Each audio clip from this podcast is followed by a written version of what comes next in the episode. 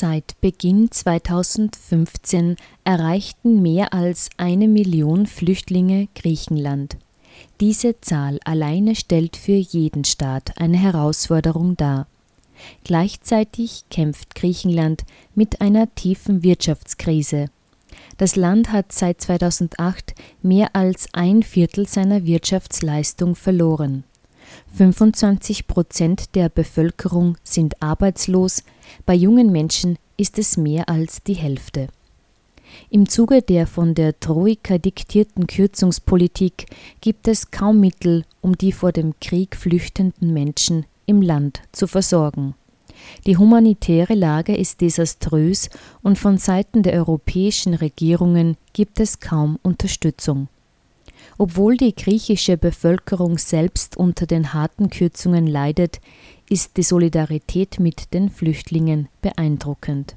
Lisa Mittendrein von Attac berichtete im Rahmen der vierten Green Lecture-Reihe am 16. September 2016 in Linz über die derzeitige wirtschaftliche und politische Lage in Griechenland.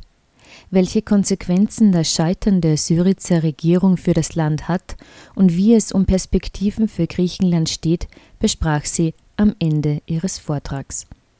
Lisa Mittendrein ist bei Attac Österreich Referentin für Finanzmärkte, Eurokrise und Steuern und hat sich in den letzten Jahren mit den wirtschaftspolitischen Auswirkungen der Krise auf die Zivilgesellschaft beschäftigt. Ins Thema Flüchtlinge in Griechenland steigt sie zu Beginn ihrer Ausführungen mit einem Kurzvideo über das politische Projekt City Plaza ein. City Plaza ist ein im Herzen von Athen besetztes Hotel, in dem geflüchtete Menschen aus aller Welt einen vorübergehend sicheren Ort zum Leben gefunden haben. Grundsätzlich gibt es in Griechenland kein funktionierendes Asylsystem und es gibt keine funktionierende Versorgung von Flüchtlingen. Er wird sicher einige Sachen über die Medien mitbekommen haben. Das ist grundsätzlich schon seit vielen Jahren ein Problem und es gibt seit vielen Jahren schon ganz, ganz furchtbare Lager, in denen Flüchtlinge in Griechenland eingesperrt werden und die sie nicht mehr verlassen dürfen. Hinzu kommt, dass es seit dem Türkei-EU-Abkommen von Anfang dieses Jahres, das ja sozusagen abgeschlossen wurde zwischen der EU und der Türkei mit dem Ziel, dass weniger Flüchtlinge über Griechenland nach Europa kommen, gibt sogenannte Hotspots auf den Inseln. Das sind die Inseln sozusagen am nächsten zur Türkei dran, wo die Leute mit den Booten ankommen. Und in diesen Hotspots ist die Idee, dass die Leute dort bleiben für eine begrenzte Zeit von, ich glaube, bis maximal zwei Monaten, die aber regelmäßig überschritten wird, und innerhalb dessen sozusagen ein volles Asylverfahren erhalten und dann bei Bedarf gleich wieder sozusagen zurück in die Türkei abgeschoben werden können, ohne dass sie jemals aufs griechische Festland und damit aufs europäische Festland gekommen sind die Versorgung in sowohl sozusagen diesen alten Lagern, wo Leute zum Teil seit Monaten und Jahren interniert sind, als auch in den neuen Hotspots ist furchtbar schlecht. Auf den griechischen Inseln, also auf Lesbos und auf Chios und so, sind die Lager doppelt und dreifach überbelegt. Das sind sozusagen, wenn wir denken, was die Zustände in Dreiskirchen waren im letzten Sommer, aber noch mit einer viel schlechteren Grundausstattung. Also da hat schon in der normalen Ausstattung hat schon sozusagen an der medizinischen Versorgung gefehlt und das ist wahnsinnig viel schlechter geworden nochmal. Und man hat in den letzten Wochen auch in den Medien immer mitbekommen, dass es auch zu Protesten in diesen Lagern kommt auf den Inseln, also dass Flüchtlinge protestieren und dass es zu Konflikten unter Flüchtlingen kommt.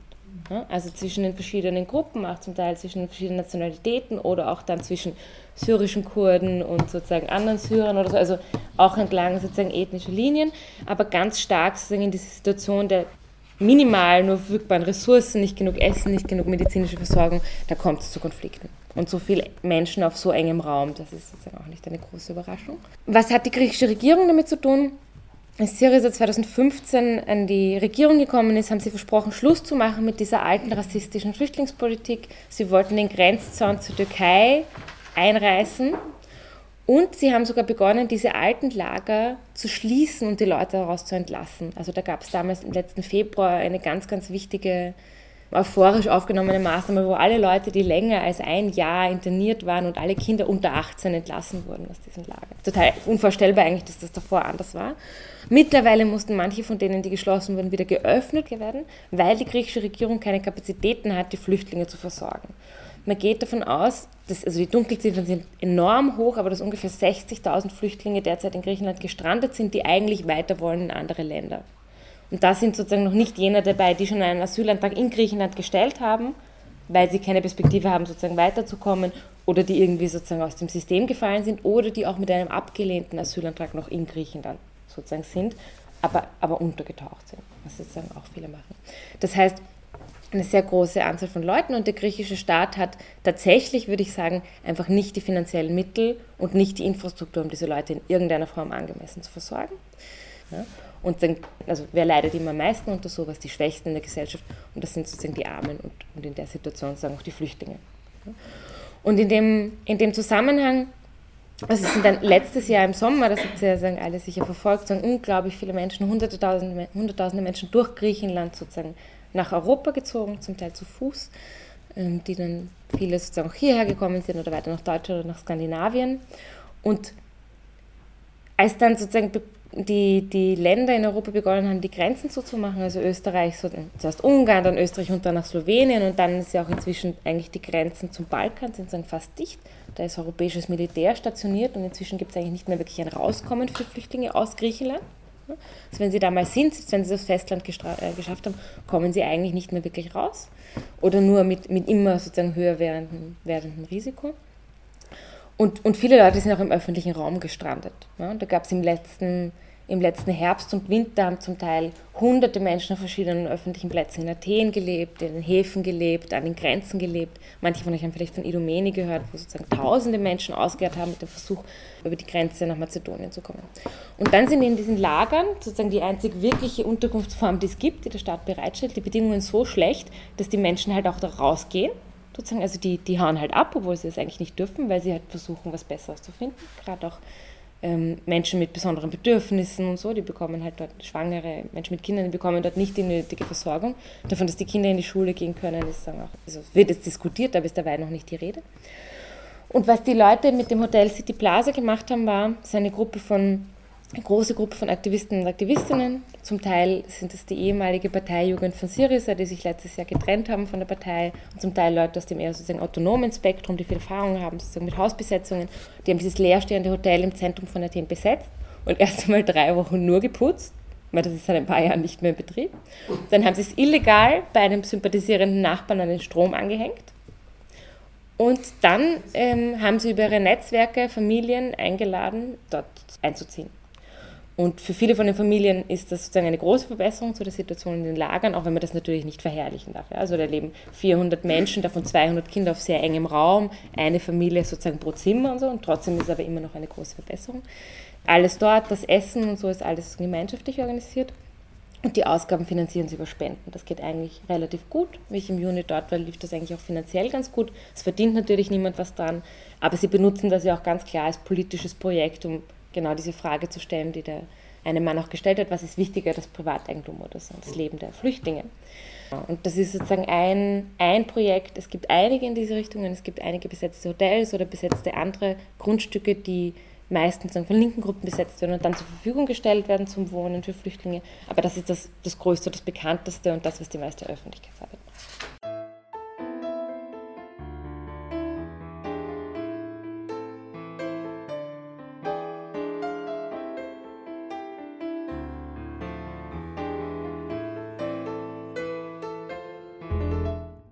Griechenland hat seit 2010 ein ganz, ganz hartes Kürzungsprogramm auferlegt bekommen von der Europäischen Union und vor allem den anderen europäischen Regierungen. Im Rahmen des sogenannten Rettungsschirms gab es mittlerweile drei sogenannte Rettungspakete. Diesen Paketen hat Griechenland Kredite bekommen von den anderen Ländern, die es mit Zinsen auch irgendwann wieder zurückzahlen muss. Und im Gegenzug für diese Kredite müssen sie eine sehr genaue Liste von wirtschaftspolitischen Maßnahmen umsetzen.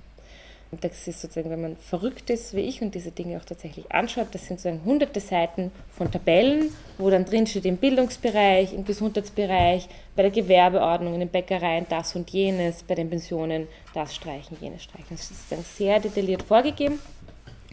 Und dann gibt es aber sozusagen trotzdem natürlich über die Umsetzung immer ganz viel Streit zwischen der griechischen Regierung und den europäischen Geldgebern, also den anderen europäischen Regierungen. Meistens sind das die Finanzminister, die das verhandeln.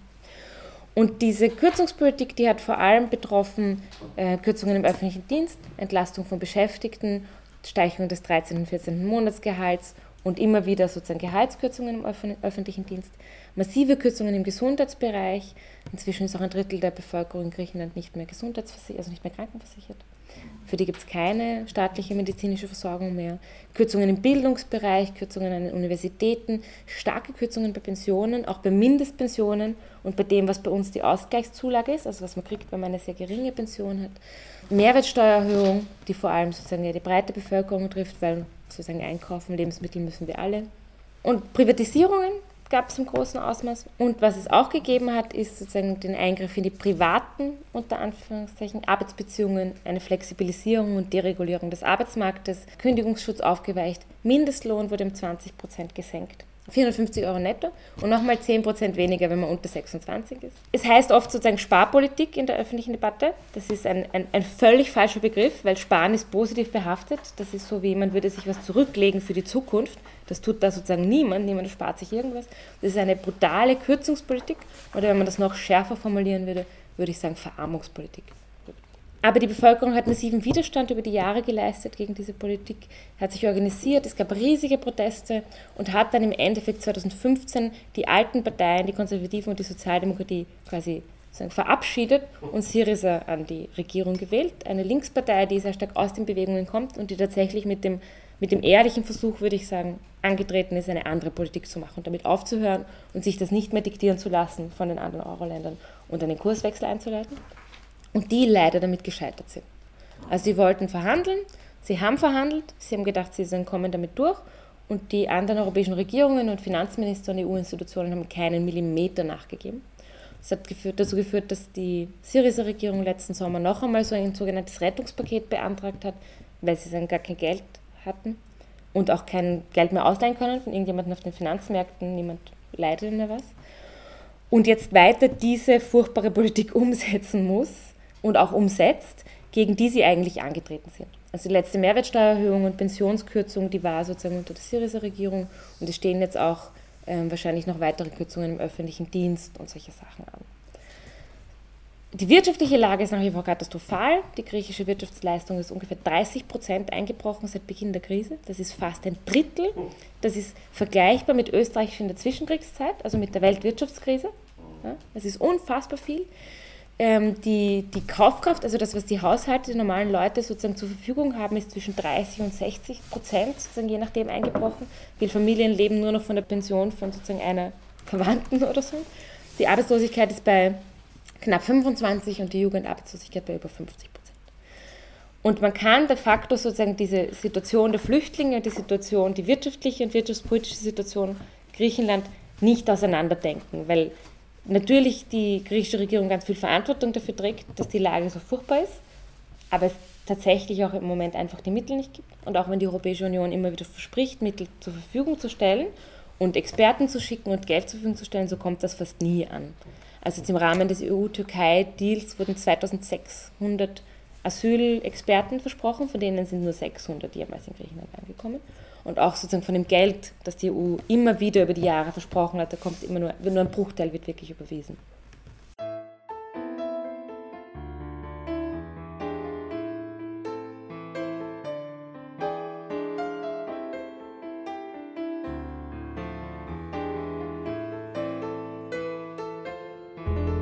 Das Spannende ist nun sozusagen die Frage, welche innenpolitischen Auswirkungen hat das? Also wie reagiert die Bevölkerung auf auch diese Situation, auch auf hunderte Flüchtlinge im öffentlichen Raum. Und zum Teil sozusagen ist das die Reaktion und zum Teil gibt es unglaublich viel Solidarität. Man sieht das auch immer wieder in den Nachrichten, gerade auf den Inseln, auf manchen Inseln, wo viele Flüchtlinge ankommen, wie auf Lesbos, da ist die lokale Bevölkerung unglaublich solidarisch und sagen, wir sind selber arm, wir verstehen, dass, dass das auch arme Leute sind, wir teilen das, was wir haben. Und es gab sozusagen eine Zeit, wo es nicht genug Seenotrettung gab und wo die Fischer sozusagen statt rauszufahren, fischen, mit ihren Fischerbooten rausgefahren sind und die Leute aus dem Wasser gezogen haben. Also wirklich unglaubliche Solidarität. Und auf der anderen Seite gibt es sozusagen genauso einen zunehmenden Rassismus. Nicht in dem Ausmaß, würde ich sagen, wie wir das hier wahrnehmen. Aber es gibt es auf Inseln, wo das nicht so gut funktioniert, wie auf Kos zum Beispiel, wo die Überbelegung besonders schlimm ist oder wo sozusagen es auch andere Haltungen in der Bevölkerung gibt, gibt es sozusagen auch Proteste gegen die Flüchtlingslager. Erst gestern ist sozusagen dort von der Polizei eine Demo aufgelöst worden, gibt es auch immer wieder in Athen und in anderen Städten. Aber bislang würde ich sagen, hat das nicht die Meinungsherrschaft. Also diese flüchtlingsfeindliche Stimmung hat nicht die Meinungsherrschaft. Und das führt mich zu dem, zu dem dritten plötzlich ganz kurz, weil manche das vielleicht schon gehört haben, dass es in Griechenland ja auch eine Neonazi-Partei gibt, die Goldene Morgenröte, Chrysiavri. Ähm, das ist wirklich eine neonazistische Partei. Also von denen gibt es Videos, wo sie sagen, dass sie Konzentrationslager errichten wollen und Seife produzieren wollen aus Leuten. Und die waren immer so zwischen 6 und 8 Prozent bei den letzten Wahlen. Die haben sozusagen total von der Krise profitiert, haben dann aber irgendwie so bei 7 Prozent so einen Plafond erreicht. Und über das sind sie bisher nie hinausgekommen. Die hatten eine sehr starke Phase bis 2013, wo sie auch im öffentlichen Raum relativ präsent waren, wo sie in manchen Stadtvierteln sozusagen sehr stark waren und auch auf Motorrädern zum Beispiel Jagd auf Migranten und Migrantinnen gemacht haben, zum Beispiel auf, auf Straßenmärkten, wo es auch immer wieder Schwerverletzte sozusagen von Prügeleien und sozusagen auch Tote gab, die ihnen aber nie wirklich sozusagen zugerechnet wurden. Ja? Wenn schon dann Einzelpersonen, wo dann die Partei gesagt hat, der hat aber quasi mit uns nichts zu tun. Also auch enorm gewalttätig. Und dann äh, gab es 2013 den Mord an Pavlos Fissas, ein bekannter antifaschistischer Rapper in, ähm, südlich von Athen, in Piräus, wo auch der Hafen ist. Und dann gab es so, so einen, öffentlichen Aufschrei, sowohl in Griechenland als auch in ganz Europa, dass sogar die damalige konservative Regierung begonnen hat, gegen sie vorzugehen. Und dann gab es Razzien und die gesamte Parteiführung ist festgenommen worden. Und äh, große Teile sozusagen der Leute, die diese Partei geführt haben, sind festgenommen worden. Und die sind angeklagt wegen Bildung einer, also Gründung einer kriminellen Vereinigung, Bildung einer kriminellen Vereinigung, in einzelnen Fällen Mord und dann Beitritt einer kriminellen Vereinigung, Waffenbesitz und solchen Dingen. Und da läuft ja seit Anfang des Jahres das Gerichtsverfahren. Und es stellt sich sozusagen wirklich heraus, dass diese Dinge von ganz oben ähm, zumindest das Okay gegeben wurde und dass sozusagen die politische Verantwortung eindeutig in dieser Partei liegt. Und das ist ein sehr öffentlichkeitswirksames Verfahren, das da gerade geführt wird. Ja, und das schaut wirklich so aus, also ich meine, die sitzen jetzt seit Jahren schon in Untersuchungshaft und die sind parlamentarisch auch total geschwächt, weil die ganzen Abgeordneten im Häfen sitzen. Und, ähm, und das ist sozusagen natürlich nützlich in dieser Situation, weil es diese, diese Kraft nicht gibt, die jetzt dann wahrscheinlich sozusagen auch mit Gewalt gegen Flüchtlinge vorgehen würde. Nach der großen Hoffnung, die die griechische Bevölkerung nach der Wahl in die Syrizer Regierung hatte, fehlt es heute vielen Bürger und Bürgerinnen an Perspektiven und an Vertrauen in das linke Regierungsoberhaupt. Lisa mittendrin zur Frage, warum Alexis Tsipras dem Sparkurs der EU nichts entgegenstellt. Das ist, geht in die, in die grundsätzliche Strategie hinein, die Syriza damals verfolgt hat, als sie in die Regierung gekommen sind. Die Einschätzung von Ihnen war damals, die wichtigste Konfrontation, die wir führen müssen, ist die mit der Eurogruppe. Die Eurogruppe, da sitzen die ganzen Finanzminister, aber beziehungsweise eigentlich mit der, mit der EU und mit der Eurogruppe, um diese, diese Rettungspakete unter Anführungszeichen, dass es kein neues geben soll und dass wir aufhören können mit dieser Kürzungspolitik. Das ist die wichtigste Konfrontation. Alle anderen Konfrontationen sind weniger wichtig und müssen wir hinten anstellen. Im Nachhinein sind sie damit nirgendwo hingekommen. Aber das war sozusagen schon eine berechtigte Strategie, würde ich sagen. Sie haben sich damals entschieden, eine Regierung einzugehen mit ANEL, einer rechten Partei, die sich aus einer Abspaltung der Konservativen äh, gebildet hat. Das war so in den meisten Themen wie die konservative Partei, nur waren sie gegen die Kürzungspolitik. Deswegen haben sie sich abgespalten. Und die haben tatsächlich nicht, nie wirklich Einfluss gehabt in dieser Regierung. Also Syriza hat immer darauf spekuliert, dass sie, das ist eine kleine Partei, dass sie die einfach mitschwimmen und dass sie grundsätzlich bestimmen können, was passiert. Man gibt ihnen drei Ministerämter und dann kann man machen, was man will. Aber es gab ein Stillhalteabkommen im Bereich der Kirche. Also man hat sich darauf verständigt, dass während man zusammen in dieser Koalition ist, nicht die Privilegien der Kirche angreift. Das kann man natürlich ganz arg finden, aber ich, wenn man sagen nochmal schaut, wenn man davon ausgeht, das ist 2015, man hat jetzt mal eine Regierung, man geht nicht davon aus, dass die fünf Jahre halten wird.